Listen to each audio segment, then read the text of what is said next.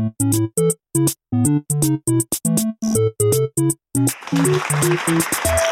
you. Thank you. Thanks. Great to be here. Thank you, everyone. Welcome to the Super Bailey Bros at TEDx. We're so happy to be here. Thank you so much for inviting us. You might be thinking straight away, what are these guys doing here at TED? And let me just, I just want to say this because you might not know this. TED stands for Technology, Entertainment, and Design. And let me tell you, the Super Bailey Bros show covers all three of these things. Now hold your horses there because I need to introduce you to my partner in crime, my fellow producer, presenter, Phil Bailey. Phil, come on stage, man. Hello. Oh, he's, he's never off camera, guys, never off camera. Phil, that's so offended, man. Thanks. Now, you might be thinking, why is this guy putting on a rubbish American accent to, to deliver his TED talk? Well, A, that's what everyone does at TED, right? There's a format, there's a structure, and uh, we're going to introduce the Super Bailey Bro Show, episode 32 of season 2, in this format. And now, just one moment. I want you to listen. Listen carefully. Can you hear that? What is it, Laurie? Can you hear that? That is the sound of ingenuity. That is the sound of your future. You just need to reach out and grasp it. Okay?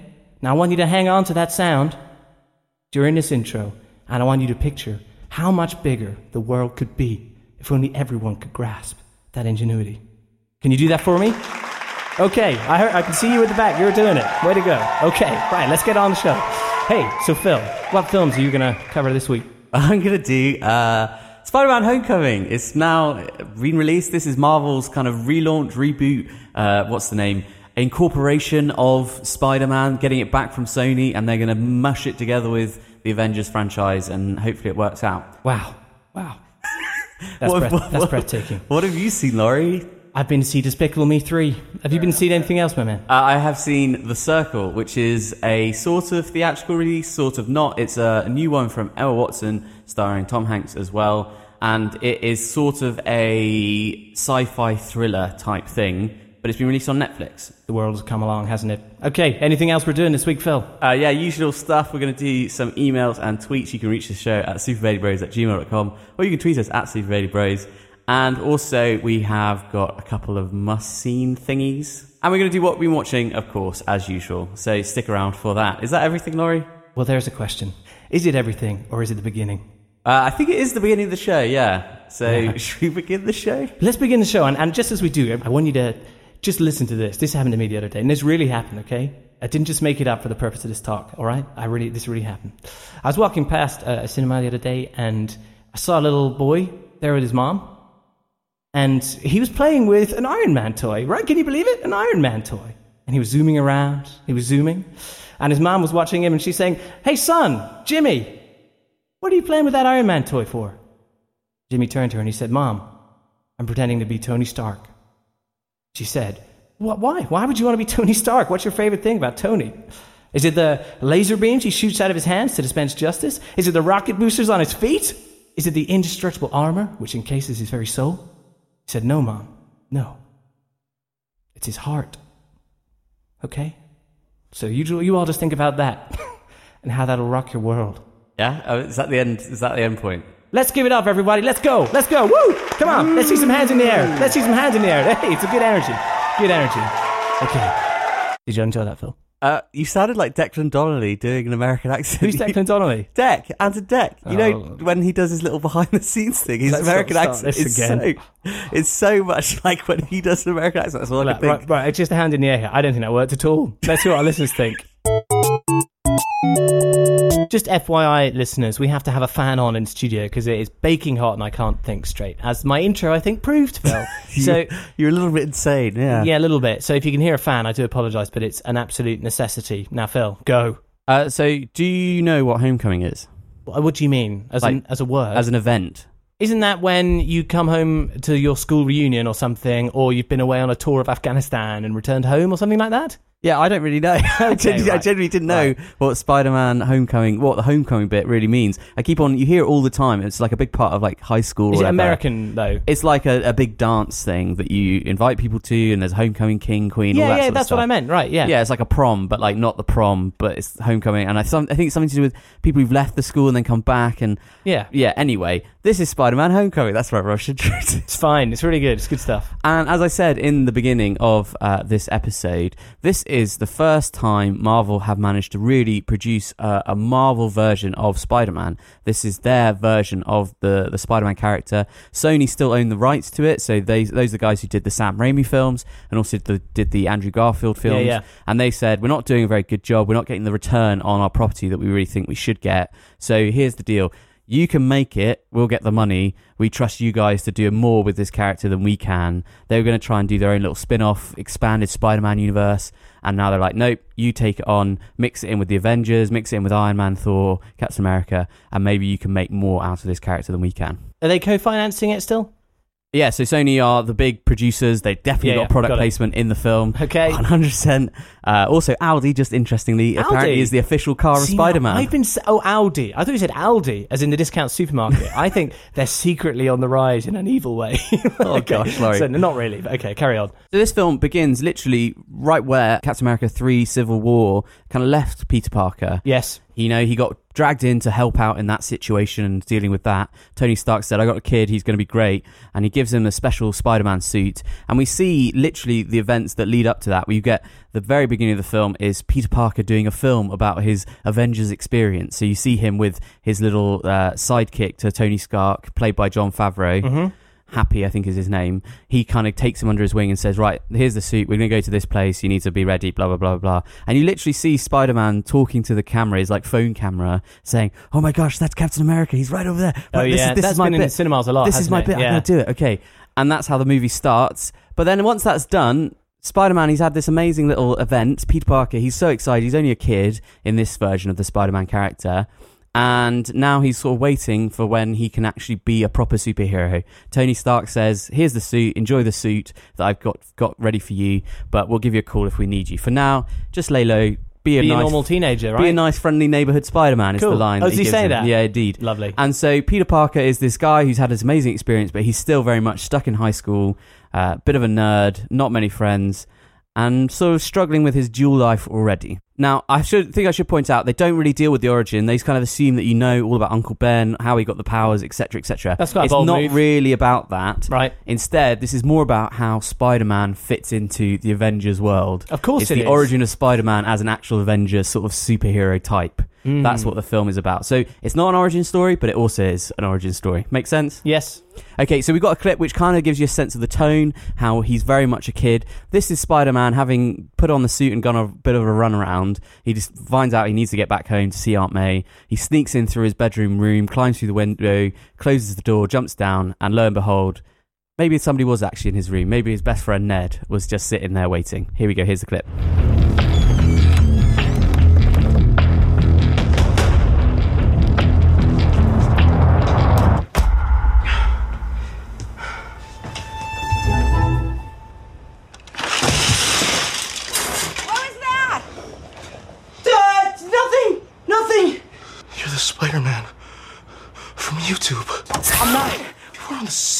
Ceiling. I wasn't. Ned, what are you doing in my room? May let me in. You said we're gonna finish a Death Star. She doesn't know. Nobody knows. Well, I mean, Mr. Stark knows because he made my suit, but that's it. Was Tony Stark made you that? Are you an Avenger? Yeah, basically. Dude, you can't tell anybody about this. You gotta keep it a secret. A secret why? Because you know what she's like. If she finds out people try and kill me every single night, she's not gonna let me do this anymore. Okay, okay, okay, okay, okay, okay. I'll level with you. I don't think I can keep this a secret. This is the greatest thing that's ever happened to me. I can't believe this is happening right now. Can I try the suit on? Badass. Well, that sounds like a, a classic Spider-Man good time right there, Phil.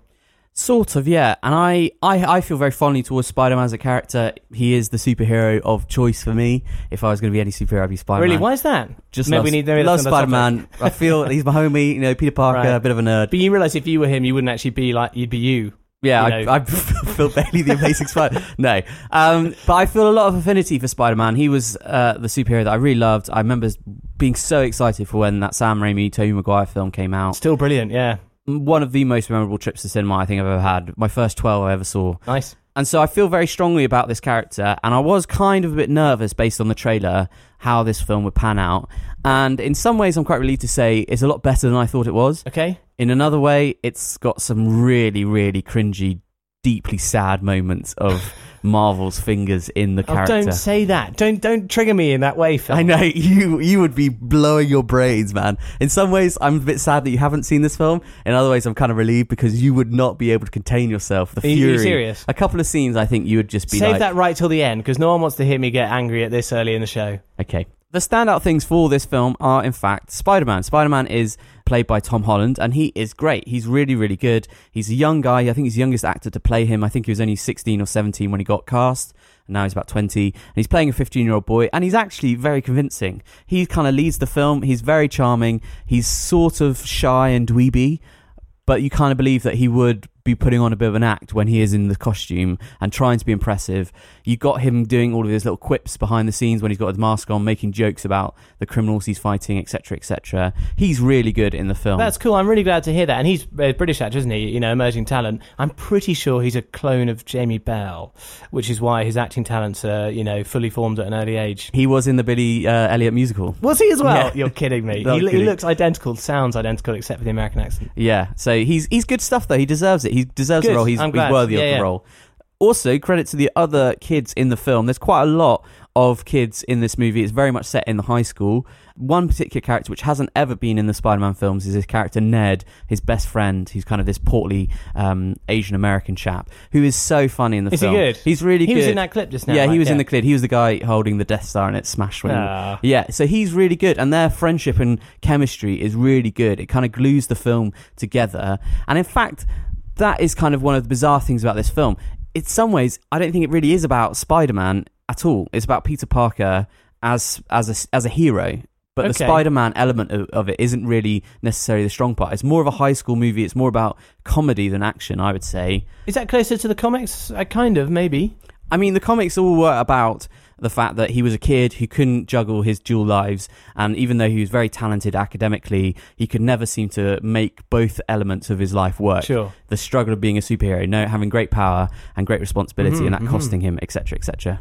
Interestingly, that line is not mentioned in the movie. Just FYI. That's got to all be a conscious decision. I mean, because a lot of people have said this is the sixth Spider-Man film in 15 years, maybe. Yeah, I think there is a very much an attempt to avoid the fatigue that I think Yeah. people felt with the Andrew Which is how I Garfield one. feel. I- You know, one of the reasons I didn't go and watch it. Uh, so the other element that's kind of new to this uh, in- iteration of Spider-Man is the fact that Tony Stark is very much a character in his world. What a shame. Contain it, Laurie. So Robert Downey Jr. makes multiple appearances throughout the film. He's the guy who sort of is instigating Peter Parker's world as a superhero. He gives him this superhero suit, which is very much like Iron Man. So it has lots of gadgets and extra bits, but they're withheld from Peter Parker until he's ready to be a superhero. Mm. But lo and behold, his hacker friend manages to unlock all of those abilities and Of things. course, right. So the little spider symbol in his chest in, is in fact a little drone that can track people. And this is where I slightly get a bit uneasy because What? that doesn't seem like Spider-Man to me. That seems like Iron Boy or whatever. Hmm. It doesn't seem like they're really trying to keep the character pure and simple. I'll be there for you. No, um, Do you reckon they're thinking toys and video games or what? I don't know. I think maybe they're just trying to fit it all together with the other elements of their big, massive Marvel Because with all this high tech equipment, why and it the suit being provided by Tony Stark, why would he not include that? You mean? Exactly, yeah. Like if Tony Stark is backing him, of course he's going to give him all these gadgets and things like that. And the film has to kind of work around that, but just try and use it in cre- creative ways, make some humor out of it, some interesting scenes. Yeah, yeah. But for me, it doesn't fit well with Spider Man's character. He's not about that. He's the small time hero who does big things. But having said that, in this film, one of my biggest criticisms of it is the fact that Spider Man does seem like a small time hero. He seems very much a B lister. And for me, that just doesn't make sense because Spider Man is the crown jewel of Marvel's great hero empire. And they're treating him hmm. like he's nothing, like it's an inconsequential side movie, like he's an Ant Man character. Well, well, explain that. What? How is that present in the film? It's present in the film because you constantly have references to the fact that the the Avengers are around, Uh-huh. and the Avengers are the big leagues, and he's not the Well, big they've got. Thor in them, who's like a god, isn't he? Yeah, So- exactly. So they're constantly dealing with the fact that in their own universe, he is just a guy running around. He's a kid running around doing crime fighting, and so he's dealing with smaller scale criminals. Now, the the villain in this film is Michael Keaton playing the Vulture, Okay. who has this sort of superpowered tech AKA Birdman, right? yeah, but yeah, exactly.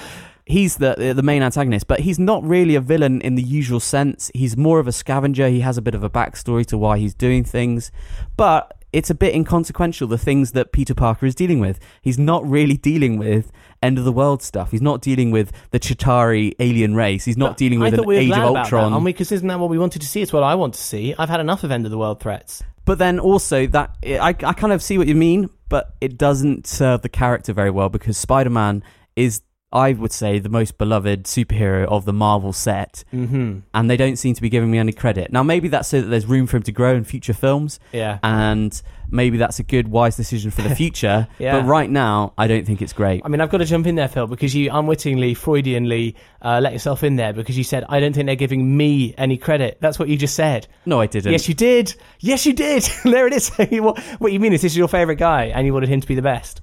Oh, it's, Oh gosh, too this real is so you. yeah, this is deep. Cut that bit out. But anyway, No, what I mean is they're not giving Peter Parker credit mm. and letting him be the the big So superhero funny. that he love should be in. Shush. He Let's should move be, on. man. Yeah, no, you're so right. He's the best. He should be. He should be the tentpole figure. But I don't think that's necessarily just my personal opinion. I think based on his audience as a character, He's definitely. I think he is the most beloved. You're it's right. Batman, Superman, Spider Man. Yeah, Those are the three sure, big, biggest superheroes there are. So yeah, I think ultimately the biggest problem is the fact that Spider Man's character is a bit off and a bit inconsequential in his own world. But you have a great time on the way. It's so funny. I laughed out loud a lot. Like Okay. I couldn't believe it was a bit awkward how much I was laughing because I was laughing for a long time at some like throwaway gag that people probably were getting a bit annoyed by me.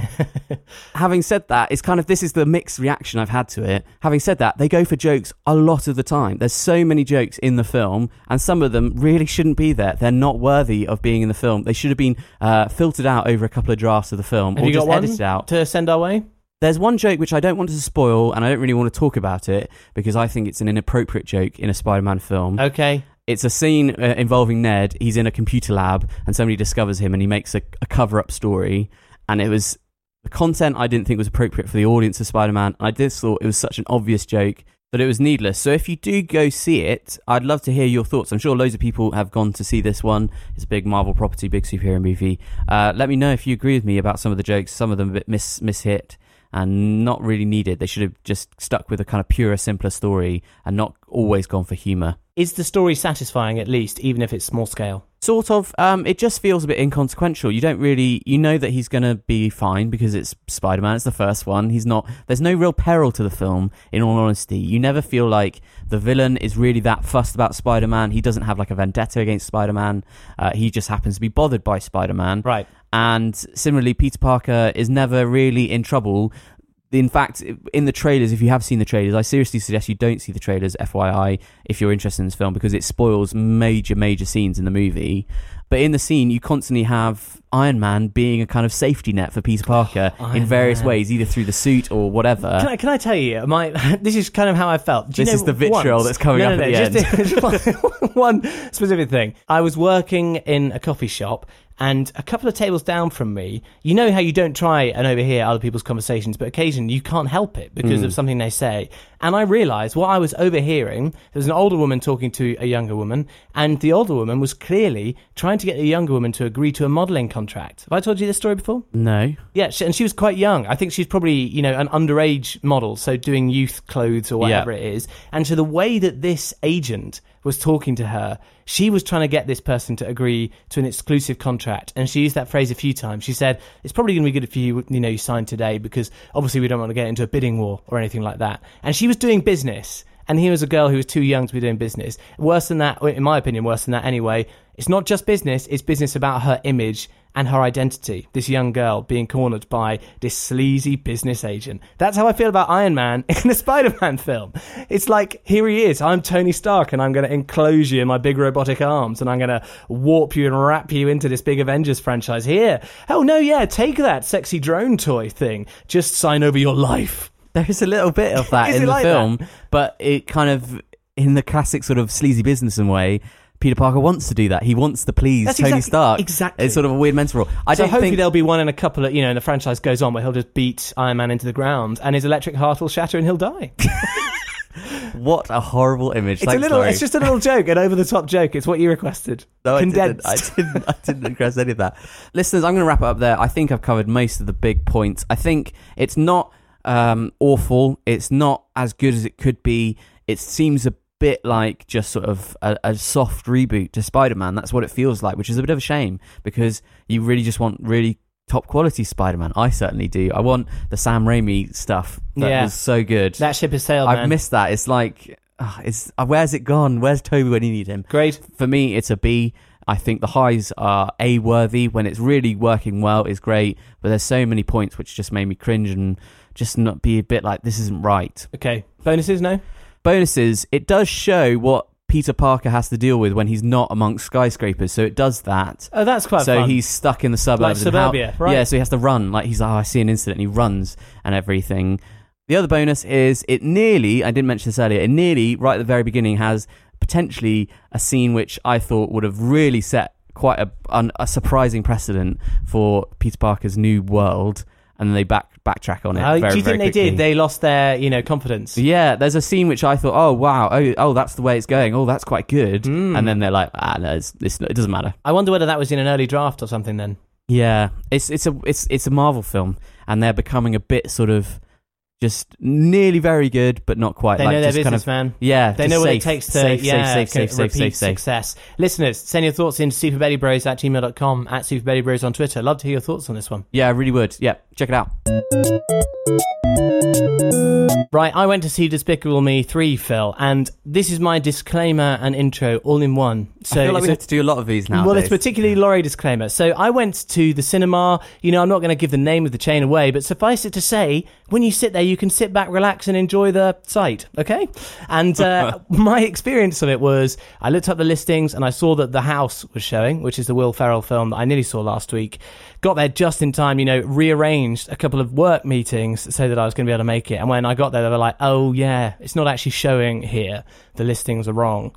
And I was angry about that. I was quite disappointed because it meant I had to go and see Despicable Me 3. And I'll be completely upfront, listeners. I was not excited about seeing this film. It didn't put me in the best of moods when I went in to see it, and that doesn't help with this kind of film. You'll know what the franchise is like, right? It's Gru, voiced by Steve Carell. He is a bad guy who turns over a new leaf when three orphaned sisters, I think they are, show up in his life, and he develops, you know, fatherly instincts and gradually moves away from a life of crime. And at the beginning of Despicable Me 3, we see him right in the middle of that new leaf having been overturned. He's there with his wife, who's played by Kristen Wiig, voiced by Kristen Wiig. Both of them are part of the AVL, I think it is, the Anti-Villain League, which is sort of a secret agents thing where they take down villains in Right. high tech ways.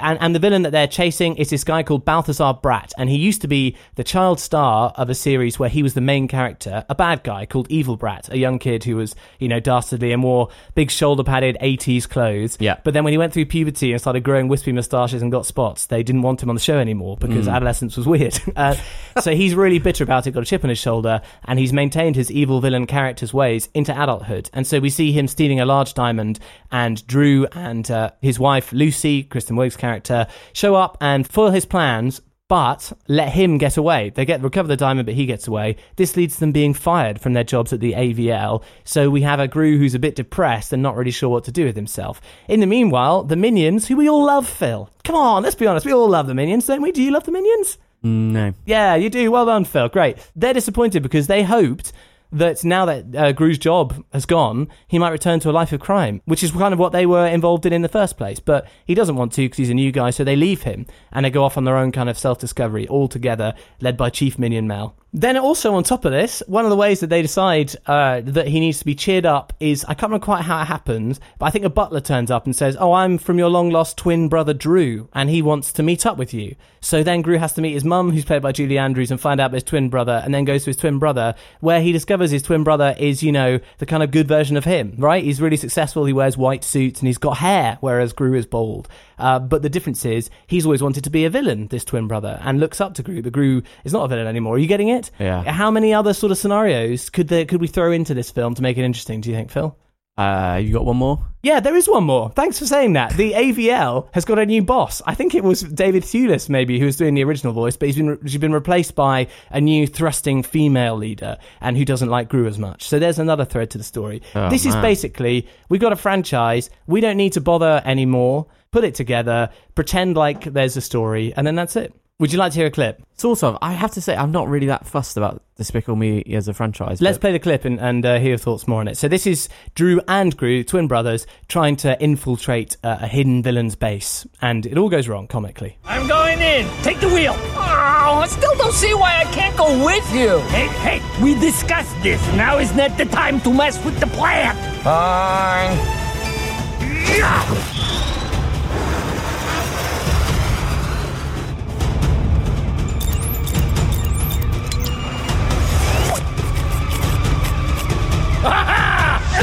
Hey, brother! What? I told you you were supposed to stay with the boat. Oh, I didn't think you meant that literally. What other way could I have meant it? All right, let's move. Just follow my lead. got it. Help me! Ow! Ow! Ow! Oh no! The poison spikes! Oh, I'm gonna be impaled! Ah! I'm okay! Oh, I miss the minions. Now that clip, I think, actually has the funniest gag in the whole film, and it's a visual one because uh, what they do is fly up and set their suits to sticky mode on this big tower, and then they land sort of spread eagled on it. Yeah. And that bit of the, uh, you know, the clonking that you heard in the clip there is Drew, who's a bit hapless, falling down the tower like one of those sticky men you used to throw at the fridge, and it would yeah, fall they down. kind of roll down, don't they? that was a, a, a tiny glimmer of creativity uh, in the film, and the rest of it is there's nothing. There's nothing there. What I, I couldn't forgive the film for is that it sets up all these different narrative ideas to try and convince you there's a story, and at the very least, they could have done something with any one of them to make it stand out and actually be interesting. Whereas all they do, they, they've just gone as far in their story development meetings as that will do for the audience, and then left it at that. And I don't think we should allow films to do that because there's so much money involved and it costs so much to go to the cinema. Why would we settle for averageness? Films that do this really well, Kung Fu Panda 3, I still thought was good. It was fresh, it was funny. They pushed, even with new, it's the same sort of thing, right? You just add new elements like The Simpsons. Which characters can we focus on today? Yeah. How can we create a story? But at least they have the commitment to their audience to do something interesting with it. There's nothing here. So they don't resolve those story elements at all. They or- do, but you know what the resolution is before you start. Yeah. And they don't have any funny jokes along the way. What they do, in fact, that I also can't forgive it for, is they just borrow stuff. It's it's done by committee again. So this bad guy, Balthazar Bratt, because he was a child star in the 80s, is Mr. 80s culture. He's playing 80s songs constantly. He's doing 80s dance moves. Kind of funny, not so much for the kids. Yeah. That's- who cares about that? Oh, they're doing it for the adults. So the adults will watch and think, hey, this has got something in it for me. But they don't do anything clever with that. The best, some of the best scenes are with him doing his 80s dance moves, but that joke gets old pretty fast, right? Yeah. They have a goat at one point that the little girl thinks is a unicorn, and it does that goat scream that has become basically an internet meme. Goat screaming like humans. Ah, yeah. Exactly. They just they just throw this stuff in and think, well, that's good enough. The, the three words that are running through my head, and they're all a matter of perspective, are this film is fine. It'll do for kids' entertainment. This film is perfunctory. They've gone as far as it needs to to get out the door. Therefore, it's fine. Third one is lazy. It's a lazy film, and I would challenge anyone who sees it not to at least be able to spot that. Can I ask you what your opinion is of the franchise as a whole? Are you a fan of the films before it? I, n- I didn't really get Despicable Me 1, but at least that had the original concept of here's a villain who gradually becomes a good guy because he sees how valuable he is to these three girls. Yeah, I if for whatever reason it's never connected with me. I've never really understood it. I've never really got it. Yeah. I don't really see what the, the appeal is. But people seem maybe it's just not a film franchise for us. I don't know. But I'm a bit sad to hear that it seems to have got even worse rather than It's adding not so much worse. new. It's just hit a floor of acceptability and, and just thought, well, we'll just stay here. We're, Yeah. we're making money out of this. There's no need to push it any further. Yeah, I mean, the thing I was in my head, I was writing what I thought was a kind of satirical little joke about bananas and how like minions go bananas, and that's a famous thing, right? I even saw one review I read of this said, "Oh, how come there's no bananas shout in this film? People are actually wanting it to be there." And I was going to make some joke about how the CEO of Banana Corp must be rubbing his greedy hands that he, you know, bananas product placement is in his film. He got it, but as we know, Phil, it How is doesn't- that doesn't really work. I don't know. I don't know. But then as I kept thinking down that line, it actually made me sadder because you realise the reverse is actually true. The fact that minions and bananas have become associated doesn't mean that you know bananas get unfair product placement. What it means is that when a little kid sees a banana in a shop, they think of minions.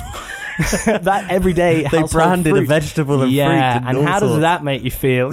Oh, that's bad, isn't I, it? I loathe the minions. They've got. I don't find them appealing, and I think only parents with young children who saw this at exactly the right time. I think they're the only people who have affection for them. I don't know. Sometimes they hit the sort of silliness. I think the, they're overexposed, basically. Well, check That's this. I mean, how hilarious is this, right? There's one bit where they're doing like a Congo beat. One of the minions is wearing a coconut bra and tapping the beat out on the coconut bra. That's hilarious. Then, not only that, later on they get shocked and one of the coconuts falls off, and so the other minion covers up, you know, the chest because it'd be rude, right? That's hilarious, isn't it, Phil? I can see how it wouldn't be hilarious if you not wanted to see this film in the first place. Then you have to sit it, be a grown man by I- himself in yeah. Despicable Me Three. Uh, look, I apologize because I think, like I said, it is fine. It's perfunctory. It's lazy. It's not a sort of disaster, but it's so unimaginative. And I think Steve Carell's vo- vocal performance is quite bad. I think he sounds bored, and he has to do twice the work now because he's got to be this guy. He's Gru and Dru, Dru, as yeah. well. So uh, yeah, I thought it was just hugely disappointing, and I, I was really sad that I had to watch it in the first place. I didn't feel any better for having watched it. So What's the grade? For me? It would get a C plus. It's just so average. Right, Really, listeners, really if you are fuming, if your blood is boiling, if you're thinking Laurie just doesn't get it, Phil and Laurie they're so miserable, blah, blah, blah, it's just a fun kids movie. Email in. We'd love to hear what you loved about this movie, and we don't think we're right about these films. We just express an opinion.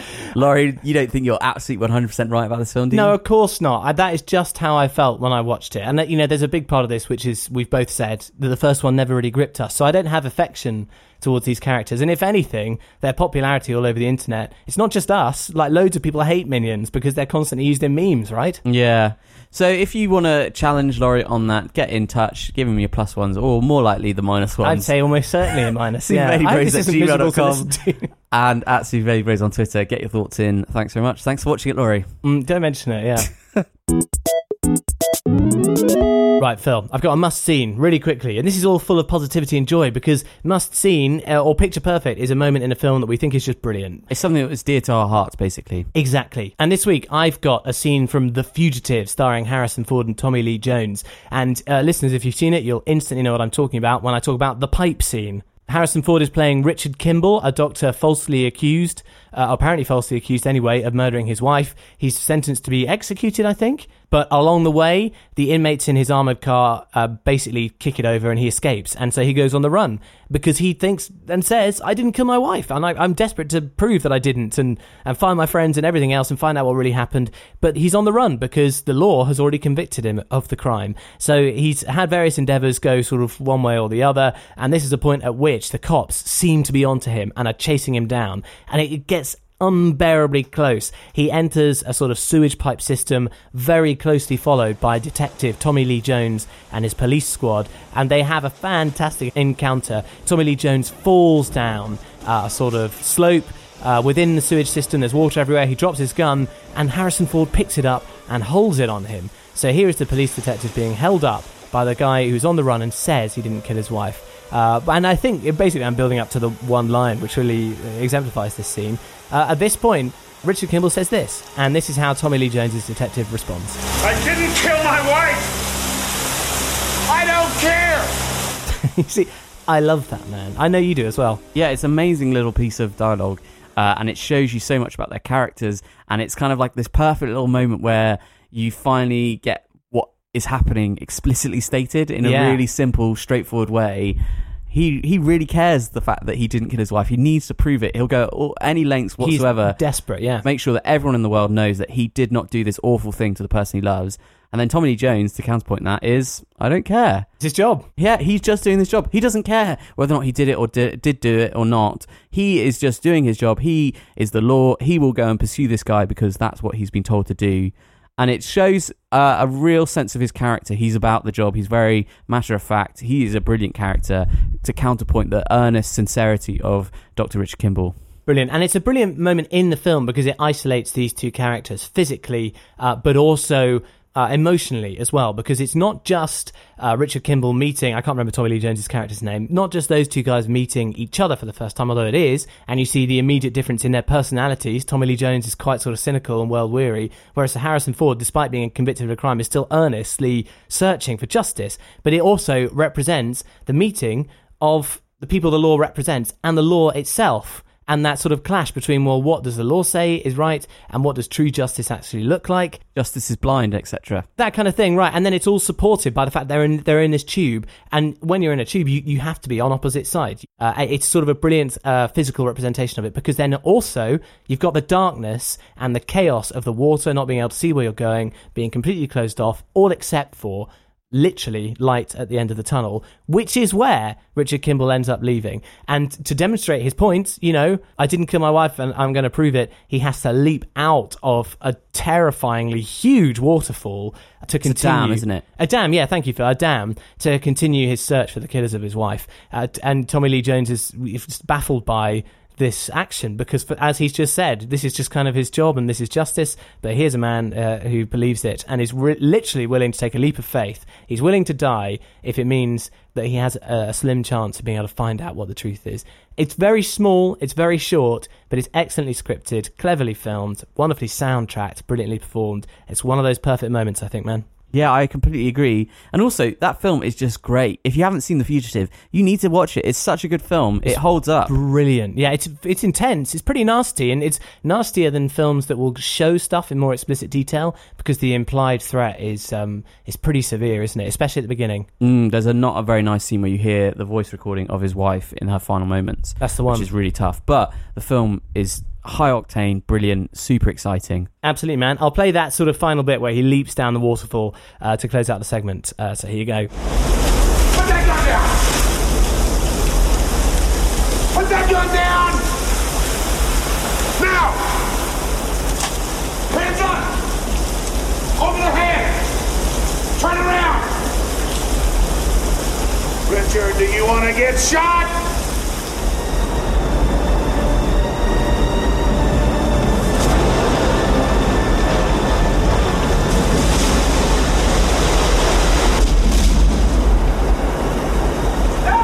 No! Whoa! What happened? Where'd he go? Go get a Peter Pan right here off of this dam, right here! What? Yeah! Boom! Laurie, have you ever seen um, Apple do their like uh, special presentations? I have, yeah. Phil. And it almost feels a bit like like a weird sort of church meeting or whatever of like tech. It's evangelistic, yes, yeah. that's and it's I was like- attempting to and everyone's clapping all the time, Yeah. cheering about like, and now it's got four megapixels, and like you see it at like conventions, gaming conventions, like that sort of hype Yeah, yeah, around yeah, things. yeah. This is kind of like a weird satirization of that sort of thing. And this film is called The Circle. Hmm. So, The Circle is the name of a company uh, that is a bit like a Google or an Apple. A Google. a Google or an Apple's type company. okay, right. I, th- I really Let me- hoped you were just going to say a bit like a Google. a Google, a Google. No, so it's a bit like one of those sort of mega companies, tech Yeah, yeah, companies. yeah, yeah, yeah. But obviously, it's like not really like that. But it's taking the idea of a super company, one of those companies that really cares about its employees and really wants to make a facility that's so wonderful, so that you completely can pursue all the things you're interested in. Blah blah blah blah. You can work well, and the happier you are, the more committed you are to the company, the better. Blah Right, blah right, blah. right. blah. And it also happens to be one of these sort of super social media platforms. Really, it, it, it I think the platform's called Tru- called True You. And the idea is it brings all of your social needs into one platform. So rather than having loads and loads of different things you need to deal with, you can just deal with one and everyone can go on True You. So you can draw the parallels between whatever company or Yeah. social media website you want Are, to. are there any of us who haven't tried to invent our own social media platform? You must have done it, Phil. no, not that. Have you really not? I thought I have. I came up with one called yourshelf.com. And It's purely on the someone saying the phrase "express yourself." They got it wrong, and I thought that's a good idea. I'm going to express myself through my shelf. Express yourself could be the, the slogan, and so- then you put things on Right. your shelf like CDs and books and films. This sounds like a Film. bonus. This sounds like a bonus, not real life. So Okay, let's pause alright, it, save sorry, it for later. sorry. But anyway, I'm giving you all that backlog information because this is the new film uh, starring Emma Watson. It also stars Tom Hanks. Uh, it also stars Dom, John Boyega. It's got Patton Oswalt in it. Uh, it's also got the last appearance of Bill Paxton. Oh yeah, right. Sad. Um, that was a terrible loss. Yeah. And this is based on a book originally. It's been released in Netflix for UK audiences. It was released, I think, last Saturday or Friday.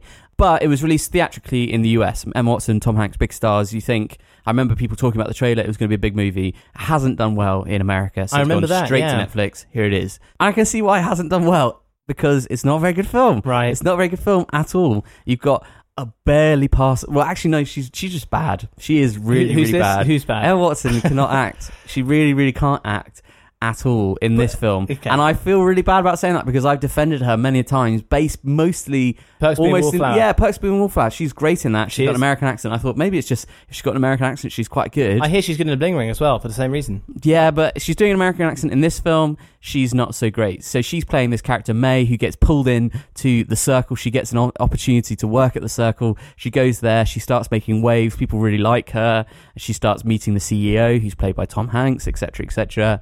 And slowly, she starts realizing that this company's amazing. It's going to take care of her sick, her um, sick father's MS deal, give him health insurance. They're going to sort out her life everything that she could possibly want. There's so many social functions she can be part of in the circle. Oh, it's just wonderful.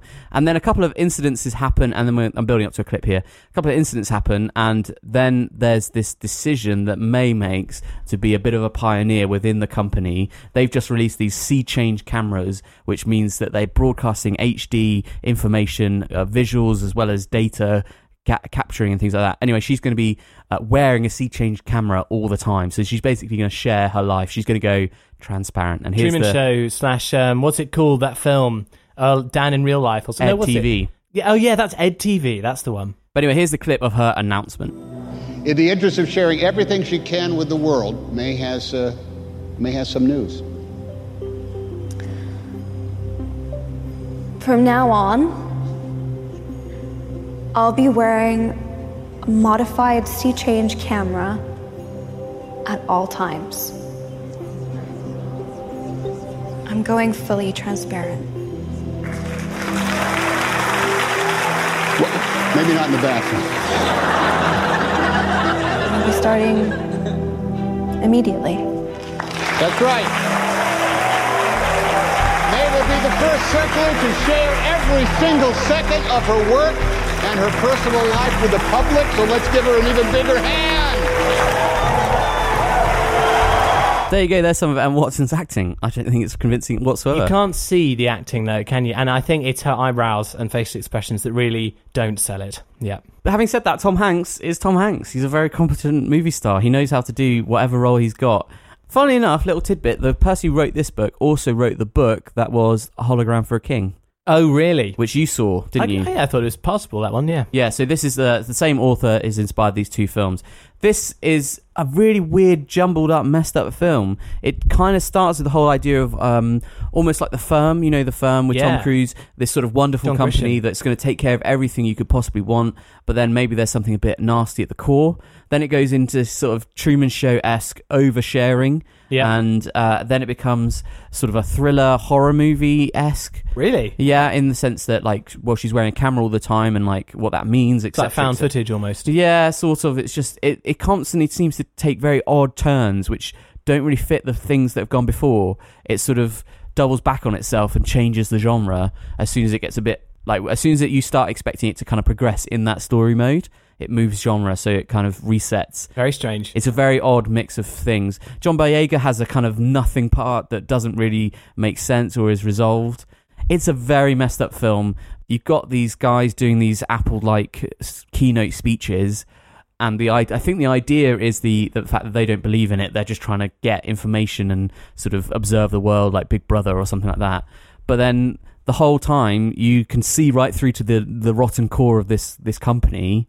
But everyone seems to be everyone seems to have drunk the Kool Aid. If Yeah, that makes sense. okay, yeah. So everyone's acting like this is the best thing ever, and as an audience, you're thinking, well, no, it's not because of X, Y, Z. It's all of like the whole alphabet of reasons why you wouldn't want to have cameras everywhere. But nobody seems to act like that's at all possible. The only people who seem to maybe realize that there's a problem with that idea of over surveillance, etc., is John Boyega and sort of Emma Watson Right. Okay. because she kind of thinks she starts thinking, yeah, this is a bit weird, isn't it?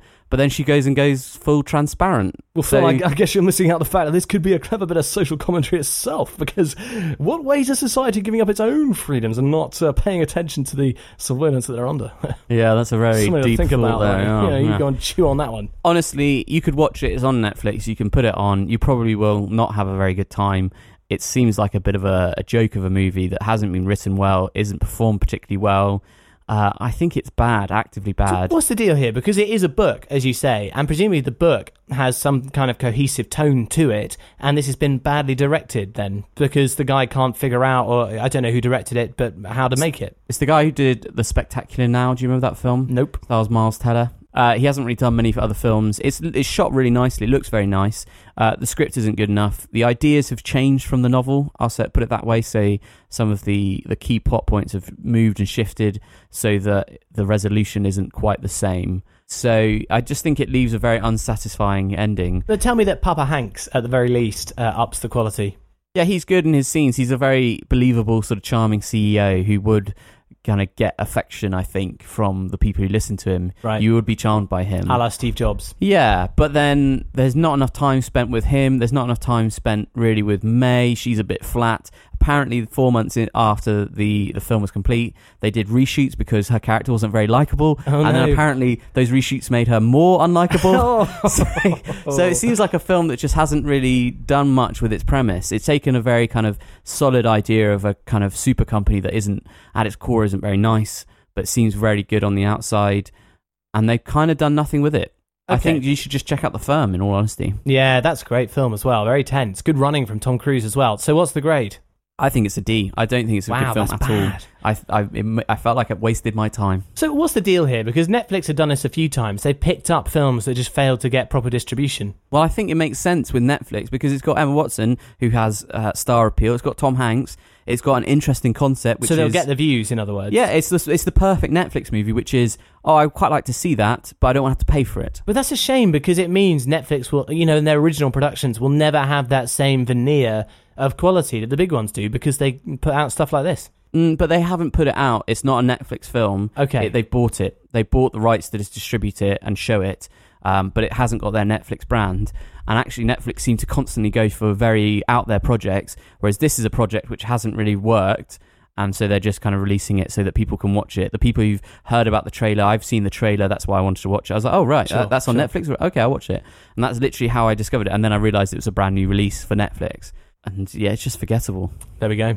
What have we been watching this week? Woo! If you're not tired of doing that yet, then I'll be uh, Monkey's uncle. I, I'm more worried that I've just got it wrong. Was that all right? Do you think? I thought that sounded pretty good. Well done, Oh, Phil. phew. Listeners, here we go. Old films reviewed for you. Phil, what's yours? My one this week is Bedknobs and Broomsticks. Nice. And I have been slow watching films recently, actually. Too much stuff. I've been trying to desperately keep up before I go on holiday next week, uh, which we need to say. To, we haven't That's a good said point, to actually. That's a good point. We'll cover that in a minute. Uh, but I am going to therefore review Galaxy Quest, a favourite. Yeah, brilliant one. You first, man. Bedknobs and Broomsticks. How does she do that? Because she's a witch. That's the sort of thing witches do. Sound the advance! Here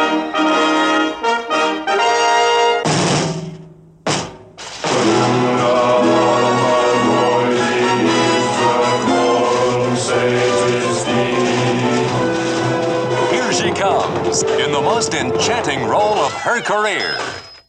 You're not suggesting that I should take these children into my house. Exactly.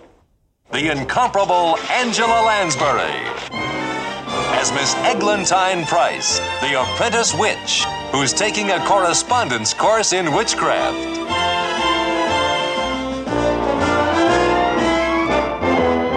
And funny man David Tomlinson as the lovable London con man. Please note the name, ladies and gentlemen, Professor Emelius Browne. I am here to divert, to amuse, and yes, even to help you. In Walt Disney Productions' super magical motion picture, Bedknobs and Broomsticks. I like you better as a rabbit, Charlie. Together, they lead three homeless Cockney waifs Bed take us to the island of Naboombu. through a world of magic. More fantastic than anything you've ever seen before.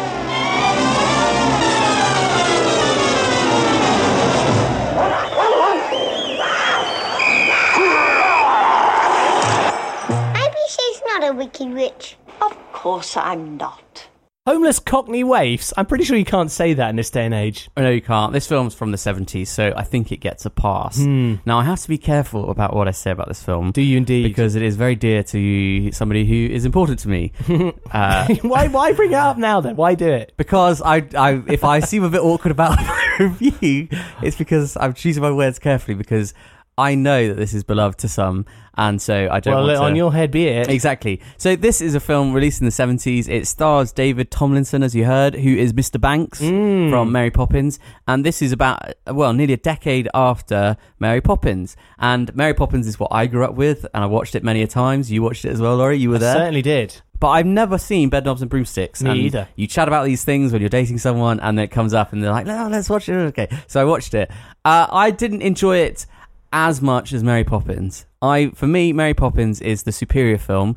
But having said that, this is a good family fun adventure. I'm sure it is. And this Yeah. is about Yeah. a trainee witch, as you heard in the trailer, played by Angela Lansbury, who has been doing a course uh, through correspondence, been getting sent magic tricks and texts to learn her witchcraft.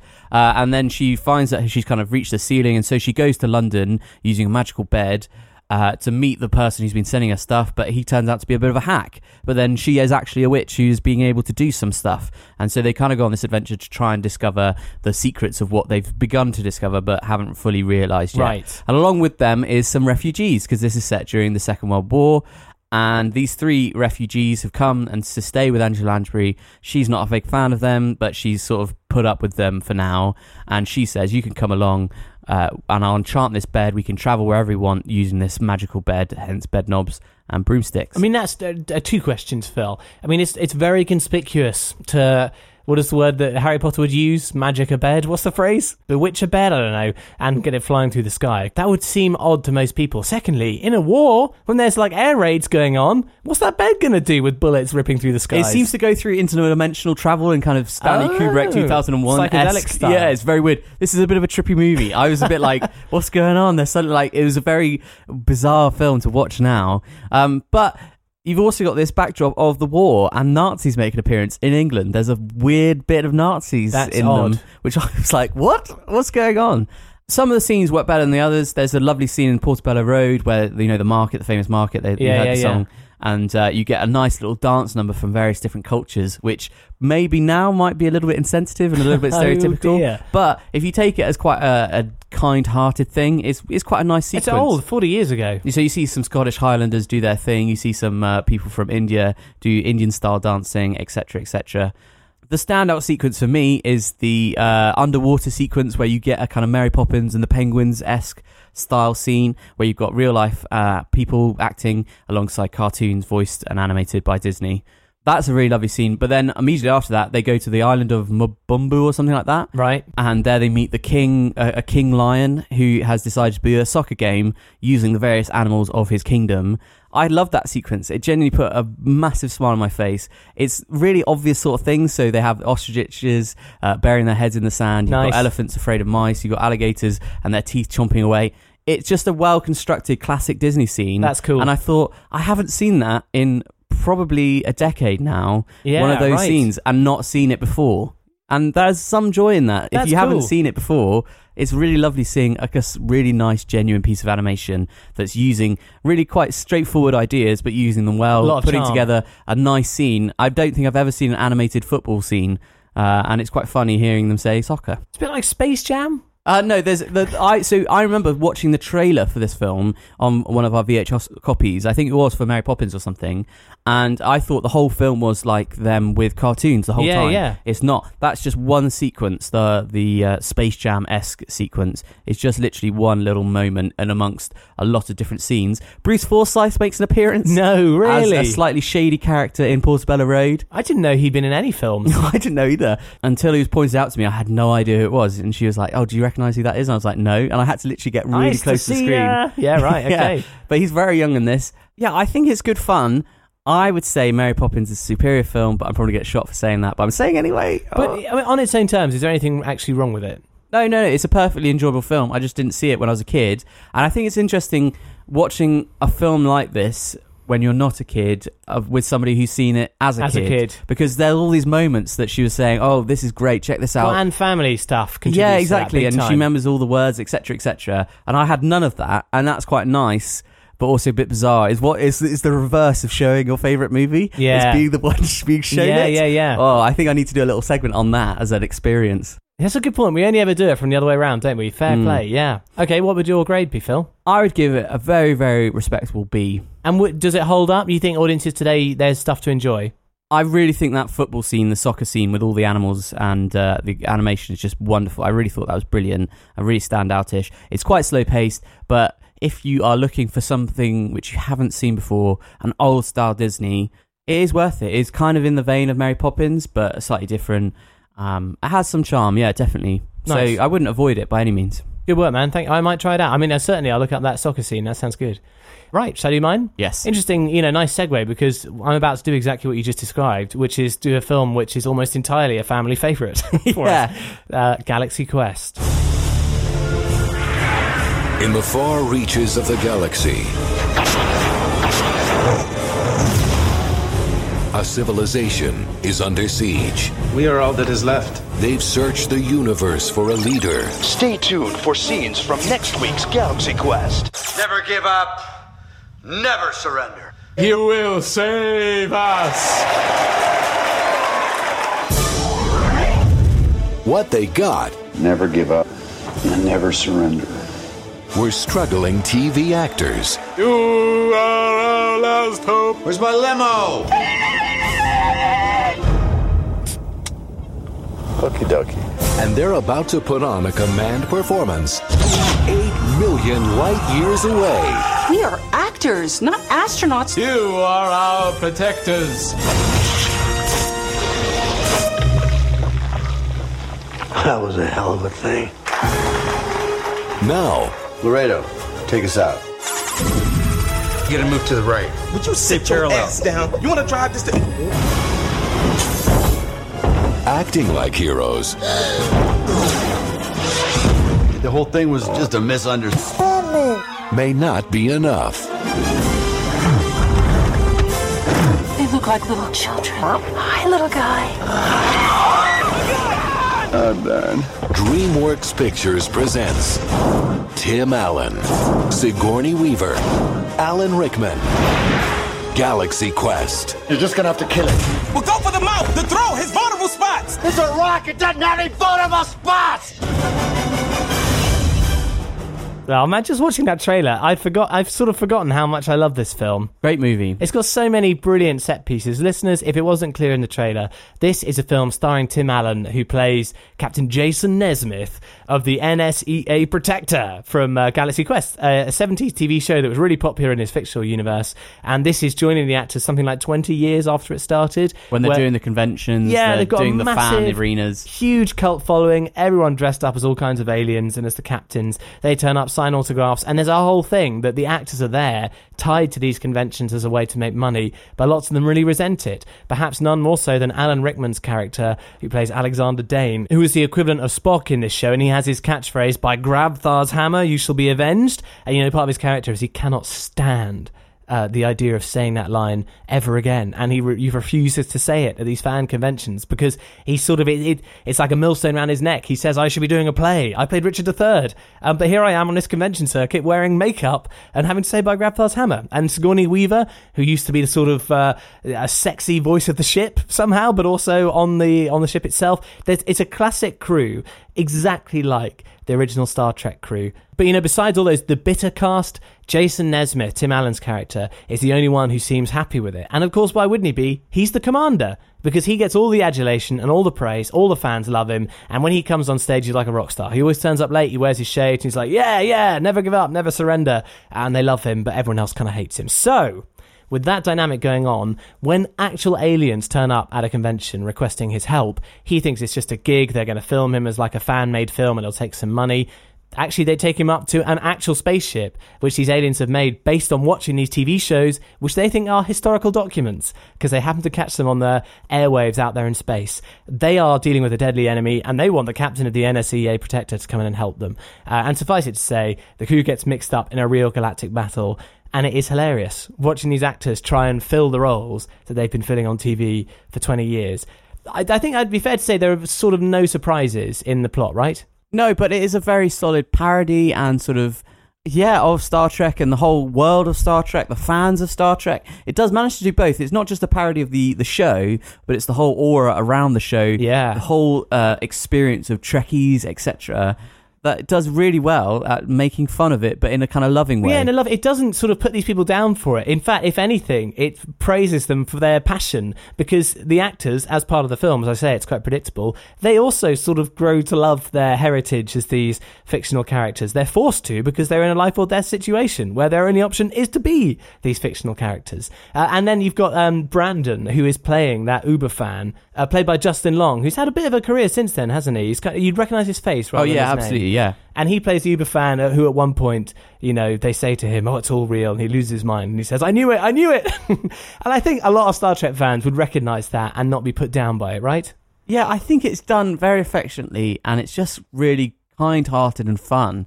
And not only that, I think it's a brilliant just action movie and Yeah. adventure movie. It's really, really well plotted. For the fact that it's got an ensemble cast, and you know, check out the cast list online, it's, it's fantastic. Everyone feels like they've got enough time to have a really complete character arc. It's really quite impressive from a plotting perspective. Not only that, but they've got enough time to set up this backstory and the context of the characters in that scenario, but also the context of the characters within the fictional show, and then in this new alien threat, where uh, with these aliens who kind of walk in a funny way, and against Sarris, is it uh, the evil bad guy? There are so many different contexts that require setup, and they are done effortlessly. You barely notice it happening. There's har- there's hardly any obvious exposition. And yeah, I think in the the great big kind of collection of films in the sci-fi genre, I think it's kind of forgotten. People don't seem to know about it. It often appears on the hidden gems list that I see. I sometimes browse when I'm bored. Yeah, no, true. Yeah, and it's funny because something like The Big Bang Theory, for example, purports to do this, right? Eh, Take a loving look at uh, geek culture and fandom because they're Star Trek fans, aren't they? Yeah, yeah, yeah. That kind of thing. This is so much better than that. It's got, um, it's much kinder, I think, than The Big Bang Theory, and way funnier as well. And this is the thing that um, makes me nervous, Phil, because I, well, I remember watching it when I was really quite young with our family, and our parents would always giggle at specific lines in this film, and so then I did, and I picked it up, and because I knew that they were meant to be funny, those lines, because my parents laughed at it, I spent time figuring out why they're funny, and now when I watch it, I laugh at those exact same moments, and it and that makes me a bit nervous. fit the jokes in. Yeah, exactly. And it, it kind of makes me nervous because I wonder if I'd watched it apart from our parents, whether I would have found it as hilarious as I do now. Like, for example, Sam Rockwell is in this, brilliant, the guy who was in Moon, if you don't recognise the name, uh, as a fan who kind of gets caught up in it all. He wears the suit to the conventions and uh, doesn't he announce them? He's the MC or something. Yeah, yeah, yeah. And he sort of thinks he's part of the crew. Uh, and there's one point where uh, he's trying to give advice to the captain who's fighting this sentient rock monster. And he says, Can you see anything around you? Can you construct, uh, construct some kind of uh, rudimentary lathe? To which Tim Allen says, A lathe? Get off the line! And my parents always thought that was hilarious. I never knew what a lathe was, but I still I don't know what a lathe is, but it makes sense. I think I think you can pick up these jokes regardless. But it does help if you do have a bit of a, an affection for the Star Trek series. Oh, because totally. Some of the gags are about the kind of ridiculous conventions and genre bits that the these films always seem to have, like the bit when they have to go through a ridiculous sequence of chompers and things to Yeah, yeah. stop a, the ship exploding or whatever it is.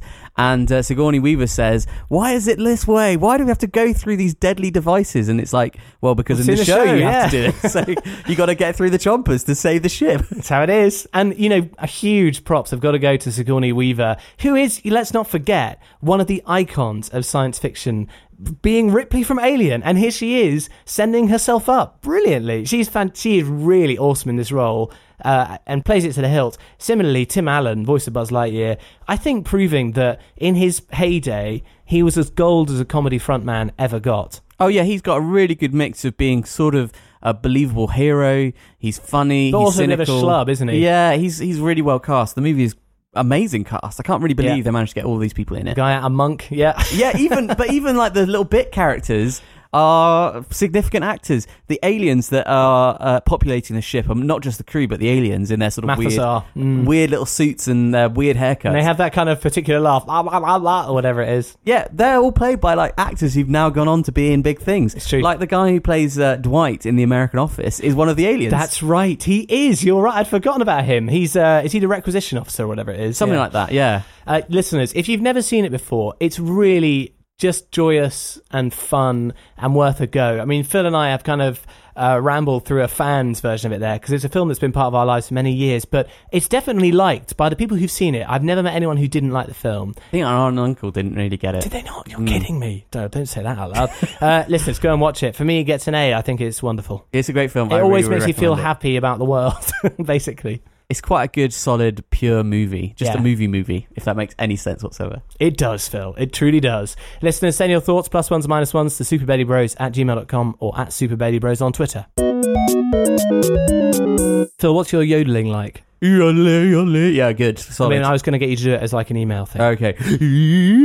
How do you yodel? That's not yodeling, Phil. it's like, email. Oh, right. Email. I can't do it. You do it. It- It's done now. Okay, let's move it along. Listeners, thanks so much for getting in touch via Twitter and email. First up, Martin got in touch. Hey, bros, called a late showing of Baby Driver last night and listened to your review this morning.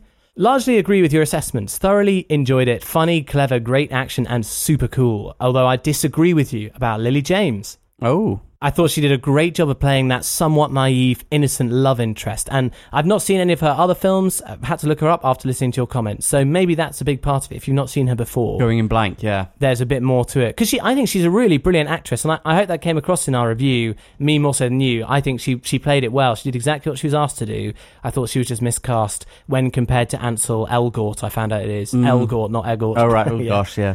I think maybe it's just underwritten. Her little role was underwritten. That's my maybe my issue She more very she had a very defined niche, didn't she? Mm. Yeah, that's true. Uh, he does say I couldn't buy into Jon Hamm. I agree with you, Martin. Oh no, he was fine. No, he says he stuck out like a tin of spam at a farmer's market. Oh, ouch. I love that. Zig. Uh, just didn't believe in him or his relationship with Darling, uh, his compatriot there. It's funny how some actors just look like actors on the screen while some can disappear into the role. I guess a lot of it is on us as the audience. Lily, I believed, Hamm, not so much. Mm, I like Jon Hamm more than Lee James. I'm in, complete agreement with Martin on this one. I, I didn't believe Jon Hamm at all.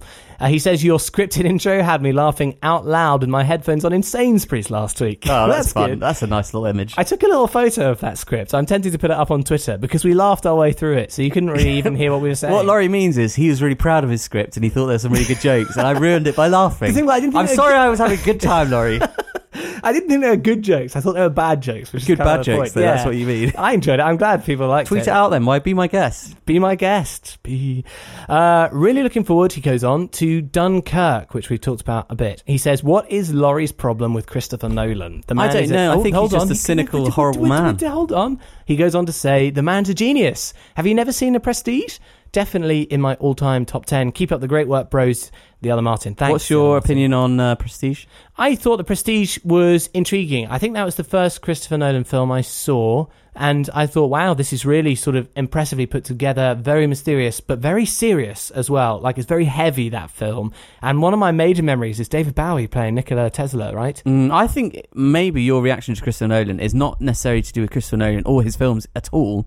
I think it's the fans of Christopher now- Nolan, which I think I've hit it right on the head, haven't I? I think you're right. I struggle with the adulation Christopher Nolan receives. I struggle with the fact that so many of his films get put in top 10 lists because I think, Martin, he is brilliant at what he does. And never hear me say anything else. I think he is top draw in the skill department uh, for producing films.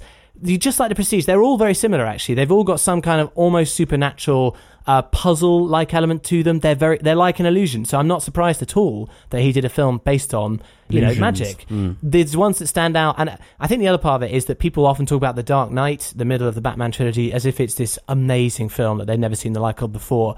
I thought it was okay. I think it's impossible for people who saw it at the time it was released to disassociate it from Heath Ledger and his portrayal of the Joker, which was good, but the fact that Heath Ledger died, you know, it just skewed it all. Yeah, and, and not, and you know, I don't blame people for that because it's terrible. I, I miss Heath, Heath Ledger. I think he was brilliant. I genuinely feel that cinema is the worst for him having passed away uh, so young. It's tragic, but I don't think The Dark Knight is an amazing film. The key thing, Martin, I think that defeated it for me. Phil is right about the fan thing. The major other thing is Batman Begins, which I've never liked. I watched it and I thought, what is this? We watched Since- that together, didn't since we? when is Batman like a secret ninja? What? Uh, we watched that one. I Liam going- Neeson is a ninja master. What are you talking about? And I thought that film was ridiculous and took itself way too seriously. I remember seeing that with you though. Do you? Did I like it at the time? I don't think so. I think I remember you saying it was okay, but it wasn't like a standoutish. Yeah. Yeah. So, and I think that's it. When Christopher Nolan makes films of a certain type, I don't think he deserves quite the praise he gets, but he certainly knows what he's doing. It'll be interesting seeing Dunkirk because that's completely real, isn't it? Yeah, and I'm struggling to think of a film like that that he's done before. Mm, probably the closest might be Memento. Yeah, well, I guess we'll see. Okay, moving on. Alistair tweeted at Super Bailey Bros, heard your pod today, and your chat on Lord of the Rings, Fellowship of the Ring is bang on. The Mines of Moria and Forest Fight are the best of all three. Ooh, uh, Helm's Deep is so good though. Helm's Deep is top notch battle. I'm a big. We know this already. I'm a big fan of Fellowship of the Ring. I think their final sequences of that are the best of any in the trilogy. I think I think I might no. I think Helm's Deep is still the pinnacle of the films, but I do agree that ending parts of uh, Fellowship of the Ring are fantastic. I think in my head, Fellowship of the Ring, I always just think of the massive slog you have to go to before it all gets going. But I disagree. I love the bit that from build-up. Hobbiton to uh, Rivendell. I just think, oh, it's so long. You're so wrong, Oh. man. I love that. Maybe That- it's because get off the road and put it out, you fools. That's all there. But then I also remember reading the books. I remember being like, "Come on, get to Tom the bit is Bombadil was hard to get through. Oh, Come yeah, on, exactly. and the white. That's the thing. It's the Tom Bombadil effect in the Fellowship of the Ring. That makes sense to me, but you just need to put that beside, you know, aside. Can't do it. Don't It's watch the extended versions either. That's my top Mm. tip. Uh, the the other ones are edited better. But anyway, Alistair, thanks very much, and that's praise for you for your little. yeah, thank you very see. much. I was quite pleased with that. Good job on the editing, Laurie. Well, t- Well, you mean putting music behind it? Yeah, it sounded good. Made me Just sound so epic. welcome. okay, at Super Bailey Bros from Cal. Listening to a podcast last week, what we've been watching, Enemy of the State, Tony Scott dropped off as he sadly passed away in 2012. And I think Cal is suggesting that we just said, oh, I wonder where he's gone. um, Gosh. Which I hope we didn't say, but it's entirely possible. I didn't know that he passed away in 2012, uh, so thanks for the heads up. Uh, that's sad. I, I really liked Enemy of the State, and uh, I hope others out there enjoyed it as well. Uh, at Super Bailey Bros for Nicholas, got in touch a couple of times. Number one film, quick tip to open chocolate coins. Which is based on our bonus Yeah, from last yeah, week's yeah, episode, in case you didn't stay to the end. Break them in two, he says. Oh no, you can't do that. That's that's like offensive to the coin. I can't picture how it would solve the problem, Nicholas, either, because you'd still lose bits of chocolate from the crumbs. Maybe of the use a knife or something. That's my slice tip. it in half. Yeah. Mm, I'll have to try it, and I'll, I'll report back with my findings. yeah. uh, he goes on. Good Avatar retrospect review. Uh, more cheese than wine. That's what- you know we haven't done yeah, cheese and we wine haven't done cheese or wine. All these little segments we had, and they kind of Well, the, the thing is, what we're watching fashion. kind of is cheese or wine, isn't it? Because we say whether we recommend it or not. Cheese or wine has got a very specific. Uh, anyway, It's got a very specific feel. Is that because it's your segment? yeah, I remember coming up with that idea. He carried on another tweet plus one for Baby Driver, another strong director performance from Edgar Wright with a great ensemble, amazing editing and sound editing. yeah, I enjoyed that one. Very fresh. Yeah, and it's getting rave reviews, and it is really, really worth seeing. Phil and I, you know, we didn't think it was perfect, but it was pretty close as far I as things think, go. In the grand scheme of what comes out in the summer, it's a great little bit of fresh air. Yeah, it's really good, worth a watch. Esther says at Super Bailey Bros, 100% agree on Laurie's point about modern day morality imposed on characters from the past. I find it very frustrating too. That is in reference to me saying I was pleased with the way that In This Corner of the World didn't shirk away from sort of uh, The different values of the time. Yeah, a tough values of the time for women, especially. Well, I'm glad you agree with me, Esther. I'm really curious to know listeners' thoughts on that because my overall view is that it slightly cheapens the victories of today if you pretend that secretly everyone thought it at the time, because then that paints a much more negative picture on people in the past, as if they all knew better, but they just, you know, suppressed it anyway. That was slightly your beef with uh, Fantastic Beasts and Where to Find Them. Uh, Newt A little bit of that. being not kind of having not that you want him to be racist or anything like that, but being completely modern day in his values. Yeah, to- and uh, people we already people disagree with me on my interpretation of that as well. So let's not go down that rabbit hole here. Uh, but thanks very much for the tweet, Esther. And finally, uh, Ellie got in touch. Hello. I wonder who this could be, Phil.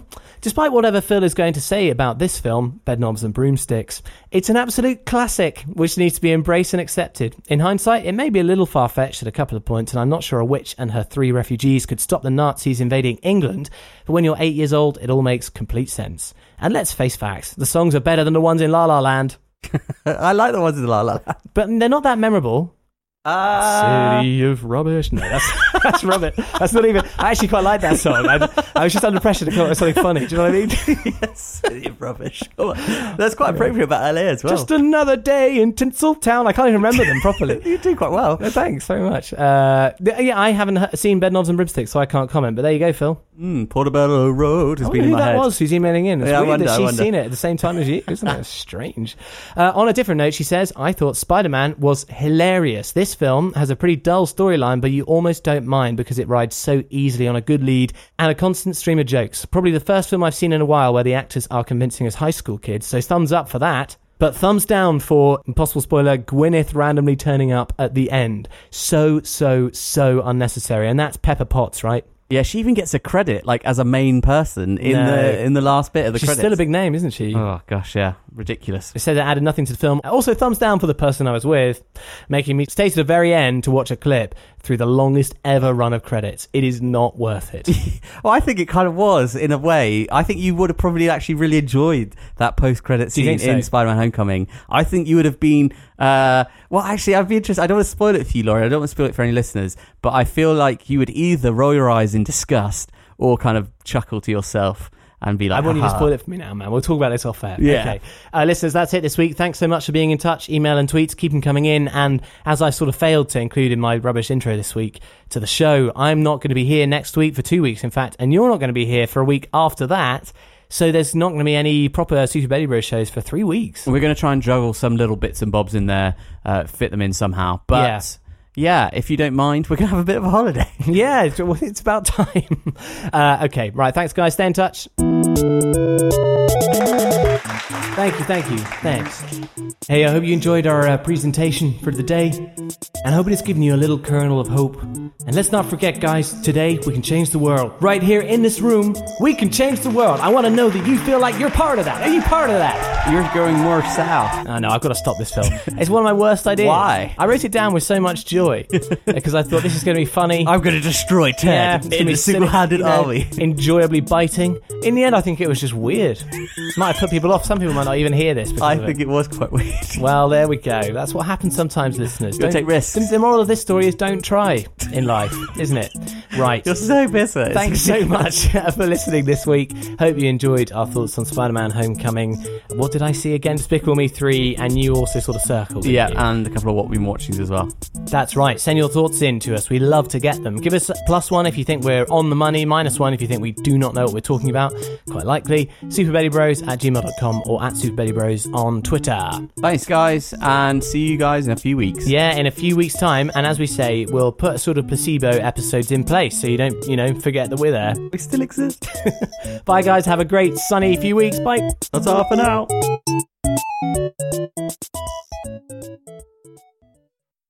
Phil, it looks like we've queued up a stack of bonuses after me complaining that I was running low. Yeah, well, you know, life happens and you pick up a couple more. Do you want to do the computer voice thing we talked about? Well, this is while we were recording. We were just trying to do the movie voice. Yeah. You know, the uh, automated phone into the cinema or whatever. Hello. Hello. The slightly delayed thing. You're better at it than I am. I don't think so. Do your we, best need, we need a sentence to say. So what, what the film person said is say, "Hello, welcome to I don't know Odeon Leicester Square. Would you like to see?" And then list off some of the films. You have a go. Okay. Hello. Welcome to Odeon, Leicester Square. The films to see today are Despicable Me 3, The Circle. I can't remember any other films. The one you saw, maybe? Oh, Spider Man Right, right, right. Homecoming. I'm putting too much, I'm doing way too You, much you, you're, sort of, you're chopping it up maybe more than they would to you. Like, let me have a go. Okay, you go, go. Hello, welcome to Odeon Leicester Square. No, that's no good. Leicester Square. Leicester Square. The film's currently showing. No, what am I doing? This isn't right. Do you know I actually did this when I auditioned to be the voice of the Oxford Tour Bus? They tr- they gave me a script that had airport announcements on it, and they said, "Can you do this? You know, like please remember to keep your bags with you at all times. Please exit to Terminal 31." It's really hard to know how to read that. Do do your best airport voice because they're not looking for. Please remember to check your bags. That kind of So thing. you want calm and serene Well, and just airports. That was kind of all they told me. Please exit to Terminal 31. That's pretty good, actually, Phil. I can hear that with a bit of echo. Do you want me to put that on? Put some echo, please.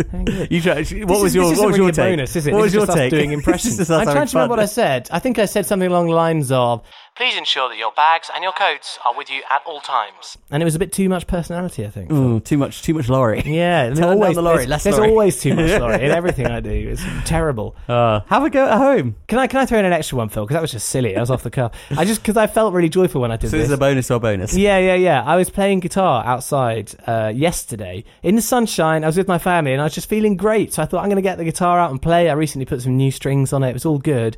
And but the song I was songs I was being requested were like Baa Baa Black Sheep and Toddler's Nursery Rhymes. You got to go with the audience, haven't you? But the, yeah, exactly. But the thing is, I re- because I was outside, I was feeling a little self conscious because I'm sure my neighbours could hear as well. So I was being a bit cautious about it. And as I came to the end of Baa Baa Black Sheep, I was playing it in too low a key, so I was singing it a bit higher, a bit more like a rock song. Have you any wool? Like that kind of thing. Yeah. And when it came to the end, I found myself just doing this naturally. Yes, sir, yes, sir. Three bags full. You know, you make me want to shout. And I suddenly realized I don't think there's a single song in existence that doesn't transition perfectly into that riff. Well, the one that from, Lulu, uh, that Lulu riff is amazing. my head. Whoa, you know, you make me want to shout. Like, do it. Have a go. Sing Oh any no, song. I can't do it. I can't do it. You sing Wonderwall. The end of Wonderwall. Oh, what's the last word in that song? That's a After all, you're my tune. Wonderwall. After all, you're my wonder. Whoa, you know you make me want to shout. It's perfect. I think it might be the most perfect uh, little melody line ever written. Uh, that's my challenge to you, listeners. Is there a song that cannot transition into "Shout" by Lulu, who nails it by the way in recording? She's Mm. brilliant. There you go. That's the end of bonus. bonus, bonus. We're recording. I don't think this is going to work, Phil. It's a big corporate product. Uh, you know, you know how I feel about those things. In fact, I've got a couple of jokes along those lines that are not very good. Probably not even very enjoyable, Phil. Right, let's hear them. Do you want to do them now? Yeah. Well, he, he, the first one I had, I think this might be satire, Phil. But I honest, I'm not sure Always a good start. whether it it so you I think it might you, be You can tell me what this is. So, uh, right, here you go. Let me tell you what I'm really sick about, Phil. I mean, for about? goodness sake, have bananas not already. Hold on. Has Banana Corp got no depths to which it will not stoop to get its brand out there? I mean, look what they've done to the chimpanzees, right? There's b- banana products everywhere. I mean, they even flipping had Banana Man, right? I mean, I, I'm getting sick to the back teeth of seeing Banana Corp's product placements all over the place. And even in this film, these treasured minions, they, they can't do a film without referencing bananas. I'm disgusted with the CEO of Banana Corp living in his big yellow banana house, raking in the millions from putting his product out there. Get it? Not really. It's not really. I don't it at all. That's a, that- sense? I think I, yeah, this is not going to make the fun. No, do you think that's not going to go in? Is that bad? it doesn't make any sense. Is it because they're yellow? no, I do because but minions. One of the things they do is say bananas. No, No. you're not remembering that. No. people who know minions will know what I'm talking about. I, on your head be it. I, I take no part. I wash my hands of that joke.